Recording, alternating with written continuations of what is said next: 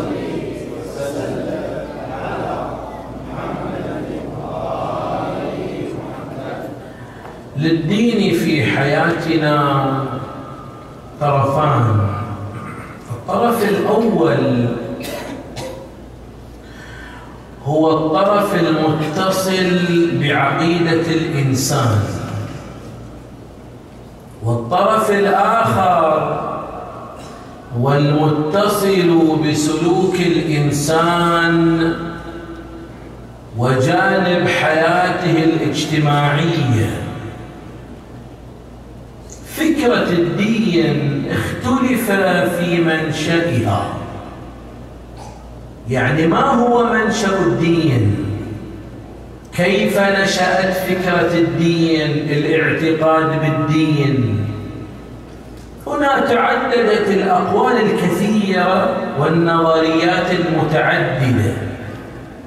مثلا نظرية الماركسية. في مقابل نظرية الشيوعية يقولون بأن الدين قانون نظام. وجد ليحفظ مكانة المستثمرين والأغنياء في المجتمعات. هذا رأي. تجي إلى نظرية أخرى وهي نظرية الجهل. أصحاب هذه النظرية يقولون بأن منشأ الدين هو جهل الإنسان. كيف ذلك؟ يقول لك الإنسان بطبيعته محب للتعرف على علل القوانين والأحداث الكونية. يعني هل أحداث الكونية الطبيعية كيف تحدث؟ علة هذا الأمر. مثلا الأوبئة التي تحيط بالناس من الأمراض البراكين الزلازل إلى غير ذلك. رغبة الإنسان في التعرف لأنه يجهل هذا الأمر فحمل هذا هذه الظواهر حملها إلى ما وراء الطبيعة وجعل لهذه الظواهر آلهة يعبدون هذا أيضا رأي الرأي الثالث وهو منشأ الخوف. شلون يعني؟ يعني أصحاب النظرية يقولون أن الإنسان لخوفه مما يحدث من ظواهر طبيعية في الكون. صار يعتقد بأنه مثلا هذه العواصف البحار المتسعة التي تملك بمهابتها قلب الإنسان وتملأه خوفا. يقول لك هذه الظواهر يعتقدون أن لها أرواح. وإذا ما ترضي هذه الأرواح تدين إليها فإنها ستهلك الإنسان. هذا رأي ثالث. طبعا هذه الآراء تناولها كثير من العلماء بالتفنيد وبعضها واضح البطلان. أنا في معرض التقديم لفكرة معينة حتى أصل إلى فكرة وتساؤل.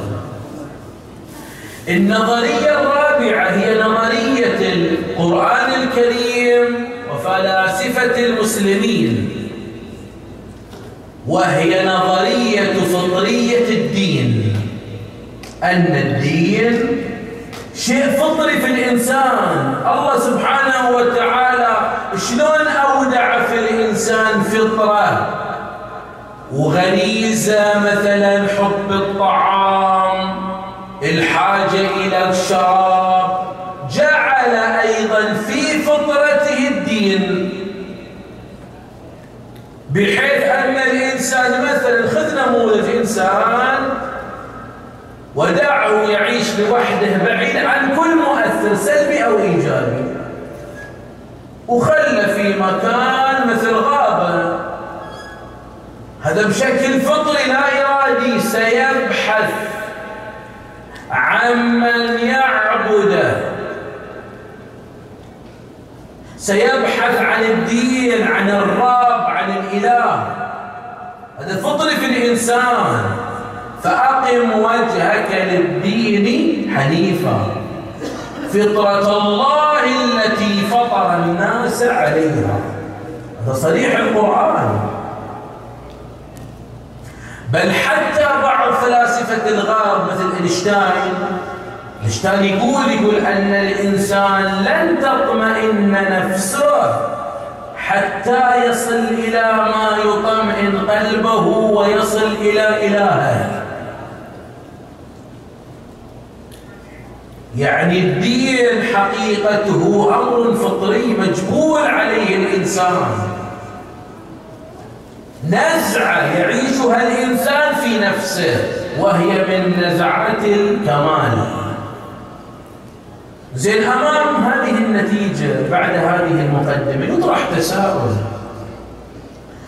وهو إذا كان الدين فطريا في الإنسان لماذا يبتعد كثيرا من الناس عن الدين؟ أو يترك الدين أو ينسلخوا من الدين أو ينحرفون عن الدين أو مظاهر التدين؟ إذا كان أمر فطري يعني هناك خلل هناك سبب أصيب به هؤلاء إلى هذه النتيجة التي تخالف فطرتهم. ما هو السبب في ذلك؟ وهو السؤال المحوري في موضوع هذه الليلة. يمكننا أن نقسم حالات الابتعاد أو الانحراف عن الدين إلى قسمين. القسم الأول والانحراف في الجانب العقائدي. هذا المعتقد اللي الإنسان أن حمل مسؤوليته. الله سبحانه وتعالى يقول للإنسان أترك لك المجال ترجع إلى الأعلم في الأحكام الشرعية ويكفي أن تقلد فيها. لكن في جانب الاعتقاد يجب عليك أن تحصل معتقدك بالدليل. أنت بنفسك. لا يجوز أن تقلد في معتقداتك. تقول أنا أرجع إلى عالم فلاني. ما يكفي. أنت مسؤول عن معتقدك في هشاشته أو في قوته. في إيمانك أن تحصل العلم والمعرفة والدليل في معتقدك حتى يربط هذا المعتقد في قلبك. لأنك ستسأل عنه وتحاسب عليه يوم القيامة. وهل جانب الإنسان هو الذي يتحمل المسؤولية؟ وهو أساس الدين وأساس التدين. لذلك لو ترجع في تاريخ أهل البيت عليهم السلام شوف كيف كان أصحاب الأئمة يحرصون على أن يطمئنوا على صحة معتقداتهم. يعني هناك ظاهرة في بعض أصحاب الأئمة وهي عرض المعتقد والدين على المعصوم. شلون يعني؟ يعني يجي واحد ويذهب إلى معصوم من المعصومين يقول له يا ابن رسول الله أريد أن أعرض عليك ديني. شوف هذا الدين حق أنا أسير على الحق ولا لا؟ مو أنه وجد الإسلام لا إنه يطمئن بصحة معتقده يعني مثلا واحد من أصحاب الإمام الصادق عليه السلام يسمى إبراهيم المخارقي. هذا من أصحاب الإمام يقول دخلت على الإمام الصادق عليه السلام قلت له يا ابن رسول الله أريد أن أعرض عليك ديني لمعتقداتي. قال قل يا إبراهيم قال لا أشهد أن لا إله إلا الله وحده لا شريك له وأشهد أن محمدا صلى الله عليه وآله رسول الله. وأن عليا إمام عدل بعده. ثم الحسن والحسين ثم علي بن الحسين ثم محمد بن علي ثم أنت يا ابن رسول الله. قال أنت على حق. لكن بعدين الإمام يعقب على كلام إبراهيم ليبين الوجه الآخر. من وجوه الدين والتدين. فقال اتق الله اتق الله وعليك بالورع وصدق الحديث وأداء الأمانة وعفة البطن والفرج حتى تكن معنا في الرفيق الأعلى. شوف الإمام يعطي تصور كامل للشخصية المتدينة الإسلامية. هذا واحد نموذج. تجي إلى نموذج آخر مثلا. وهو من أعاظم علماء الشيعة. السيد عبد العظيم الحسني هذا أيضا ممن عرض دينه على الإمام المعصوم وهو عالم يدخل على الإمام الهادي عليه السلام. يقول للإمام الهادي يوم وقعت عينه عليه يقول له يا أبا القاسم أنت ولينا بحق. هذا يحتاج يعرض دينه ومعتقده على الإمام لكن لأن هؤلاء يدركون أن الإنسان من الممكن أن يقع أو أن ينحرف في بعض معتقداته حتى من حيث لا يشعر. قال مولاي أريد أن أعرض عليك ديني فإن كان ممضى ثبت عليه حتى ألقى الله تعالى يوم القيامة. لأن أساس منطلق الإنسان هكذا في معتقده لذلك لا ينبغي أن نهمل هذا الجانب. مطلوب من الإنسان أن يحصل المعتقدات الحقيقية لا سيما أمام هذه الهجمة وهذه الحرب. اتجاه المعتقدات الحقة. الإنسان بدون شيء وإلى كثير من الشبهات التي تعرض عليه سواء كان في مبادئ الإسلام سواء كان في المعتقدات الشيعية الاثنى عشرية. ينبغي على الإنسان أن يحرص على أنه يتثبت في معتقده. ثم يعرض هذا المعتقد إلى من هم أهل لذلك. ولا تأمن نفسك أن تذهب يمينا أو شمالا أو تتأثر من حيث لا تشعر. هذا الوجه الأول من وجوه الابتعاد عن الدين والانحراف عن الدين. الوجه الثاني هو في المظاهر الدينية وسلوك التدين. شلون يعني؟ يعني ما يرتبط بسلوك الإنسان تصرفات الإنسان ظاهر الإنسان في تدينه. ما هو السبب في فقداننا لكثير من مظاهر التدين؟ لماذا تبدلت المفاهيم ولماذا ابتعدت الأجيال المتأخرة عن كثير من هذه المظاهر حتى فقد كثير منهم هوية المتدين؟ يمكن أن نرجع إلى عدة أسباب. سأتطرق إلى سببين. السبب الأول هو كيفية عرض الدين. كيف يعرض الدين؟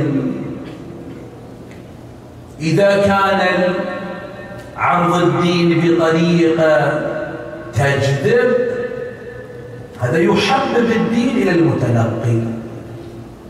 إذا كان عرض الدين بطريقة منفرة هذا يكون سبب في ابتعاد الكثير عن الدين. أن الإنسان يقدر الزمن الذي يعرض فيه الدين ومفاهيم الدين هذا مؤثر. أنا بعطيك بعض الأمثلة الواقعية التي نعيشها في مجتمعاتنا. مثلا شوف كثير مثلا من الآباء يشكون المجتمعات أفراد المجتمع لا سيما من الذكور يشتكون من انتشار الابتعاد عن الحجاب الإسلامي. الشرعي الزينبي هذه ظاهرة. في الآونة الأخيرة بدأت تنتشر بين كثير من الفتيات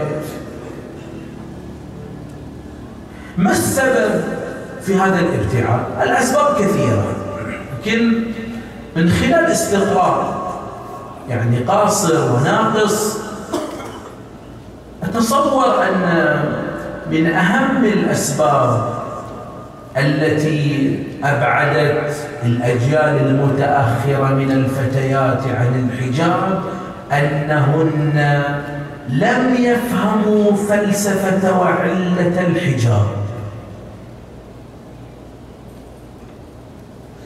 بل إن في أذهانهم أن الحجاب يسبب حرمان الفتاة من ممارسة الكثير من الأمور التي تهتم فيها من إبداعات ومواهب وغير ذلك. أسلوب عرض مفهوم الحجاب والعفة للمرأة يحتاج إلى مراجعة أخرى. أول في السابق يسوي الأب. إذا بلغت البنت من العمر تسع سنوات. شو يقول لها؟ يقول لها يلا خلاص وصلت سن التكليف. ما تطلعين إلا بحجاب. تستجيب بعد الأب قال خلاص. الحين عشر سنوات و12 سنة تقول لها تحجب تقول لك ليش؟ توني صغيرة شلون تجاوبها؟ تقول لها بس حرام؟ ما يكفيها هذا ما يسد حاجتها في طلب التعليل والإجابة. تفرض عليه نمط معين من الحجاب فرض بدون قناعة حتى لو استطعت أن تفرض عليها. ترى قدامك تلبس اللي تبي أنت لكن من ورائك مو شرط أنها تلتزم. بما قد أمرت به. لأن طريقة الخطاب وعرض الفكرة لا تتناسب مع هذا الزمن. أنت تتصور الآن لما تسأل مسألة معينة إحنا لما قبل يوم يومين اتصلت واحدة من الأمهات. قالت لي شيخنا بنتي عندها سؤال.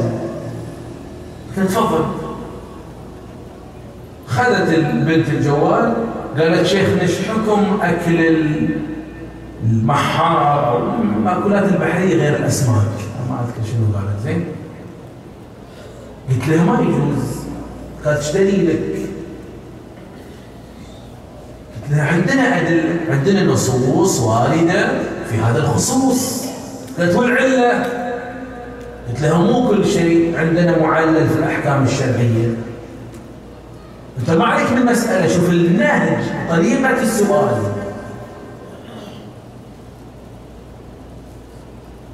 يعني باقي الأمر يحتاج إلى أن يكون الوالدين يحملون ثقافة. أعلى مستوى مما كان عندهم لأن سيواجهون مسائل. أنت تتصور لما أحد أبنائك سواء بنت ولا ولد. إذا تيجي مثلا أن تتكلم وياه عن ظاهرة معينة عن حكم شرعي في قضية معينة ترى هذا ممكن هو مطلع على استفتاءات كثيرة من أكثر من مرجع أكثر منك أنت يقول ويحاججك في هذا الموضوع أنت ما تملك جواب إلا أنك تملك سلطة الأبوة فقط. لابد أن يكون عرض الدين عرض المفاهيم الدينية بأسلوب الحوار بأسلوب الإقناع.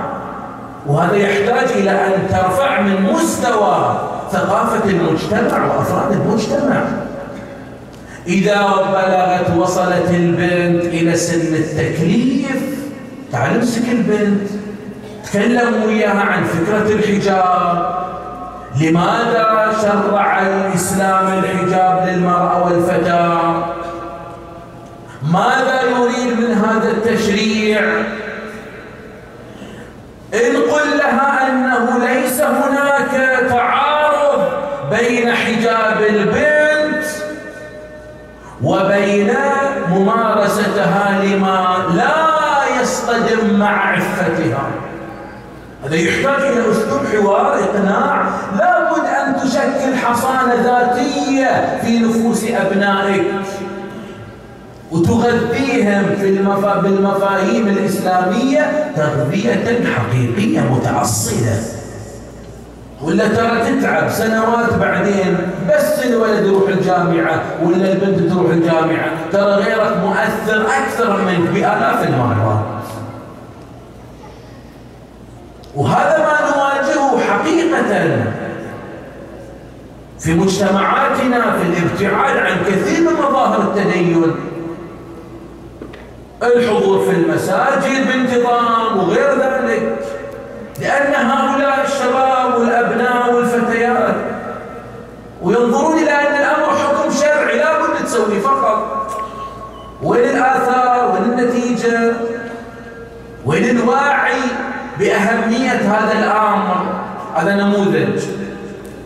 وهذا سبب. السبب الثاني يتحمله دعاة الدين. سواء كانوا رجال دين أو غير رجال دين وهو أنه كيف تجعل من الخطاب الديني يتناسب مع المخاطر. مرة تجي إلى بيئة محافظة هذا يحتاجون مستوى معين من الخطاب فكر معين من الخطاب. مرة تجي لا تجي إلى مجتمع منفتح بيئة منفتحة. هذه أيضا يحتاج إلى خطاب من نوع لغة أخرى أعطيك مثال. سنة من السنوات أحد الدعاء دعي إلى مهمة تبليغية في دولة من الدول المنفتحة. يعني أمثال مثلا دول المغرب العربي وأمثالها هؤلاء يعيشون حالة يعني يريدون فقط أن يحافظوا على هوية التدين. فذهب إليهم وهذا مبلغ من بيئة محافظة. راح لهم. وبطبيعة هؤلاء مثلنا إحنا حسينياتنا. الرجال لوحدهم والنساء لوحدهم قاعة واحدة. ما تحصل الرجال في الأمام والنساء في الخلف ولا في اليمين الرجال. وفي اليسار النساء زين وبينهم ستار وبعض الأحيان حتى بين ما بينهم ستار هذا طبيعتهم ثقافتهم هكذا زين. ويطرح ليلة من الليالي موضوع حول الحجاب الإسلامي ويطبق عليهم بالروايات وبالاستفتاءات. يطبق عليهم ما هو يعيشه هو. في مجتمعه المحافظ. ترى المرأة إذا ظهر شيء من وجهها إذا ظهرت شعر من رأسها إذا إذا حضر في المحاضرة خمسين يوم ثاني حتى عشرة موجود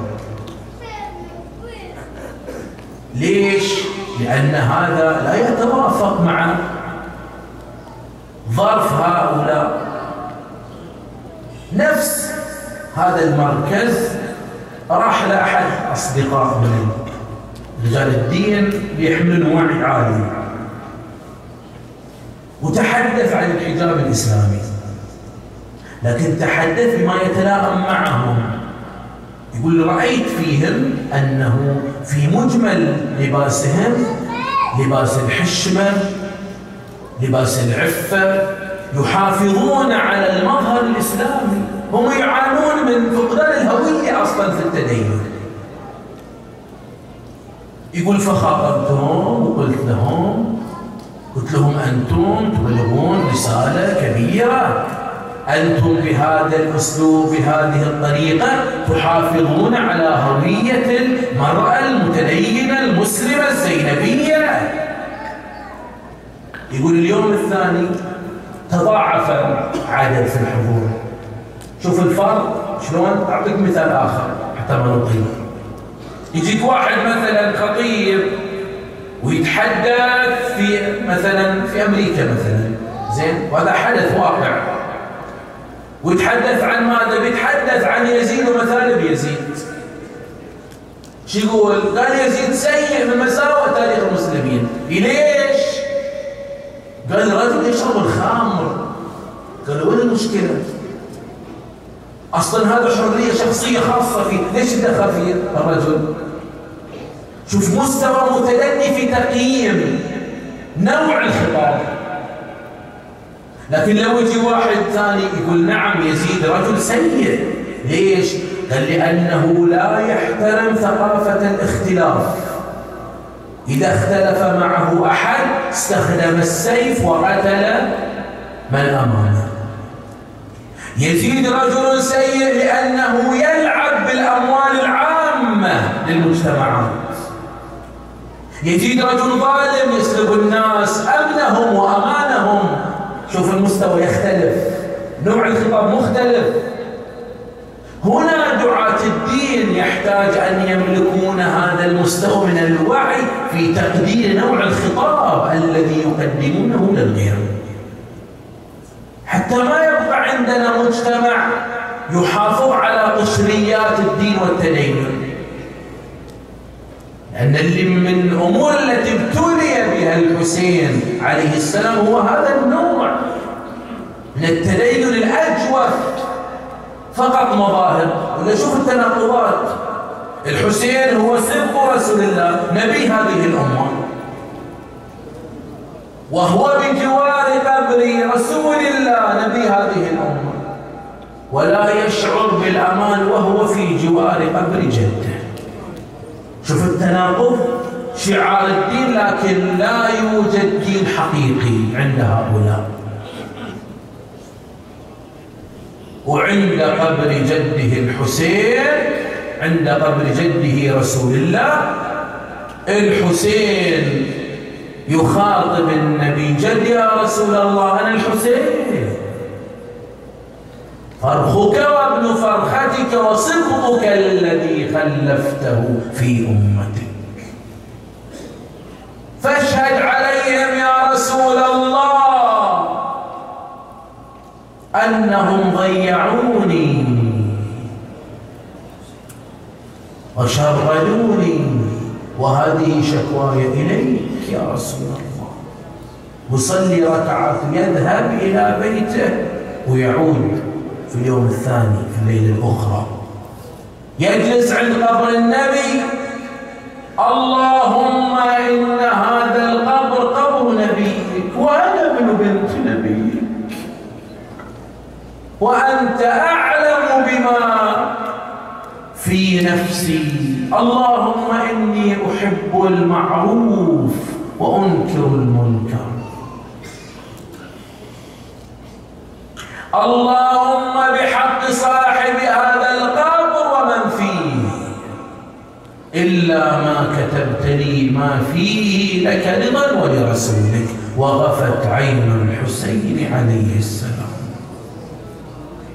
وإذا في الرؤيا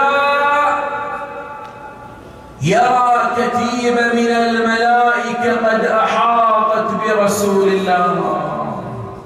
يتقدمهم ينادي حبيبي حسين كأني بك عما قريب مذبوحا من القفا مرملا بالدماء بأرض كرب وبلاء تقتلك عصبة من أمتي لا يوم القيامة. بني حسين إن أمك وأباك وأخاك مشتاقون إليك. وإن لك منزل عند الله لن تنالها إلا بالشهادة. ضمني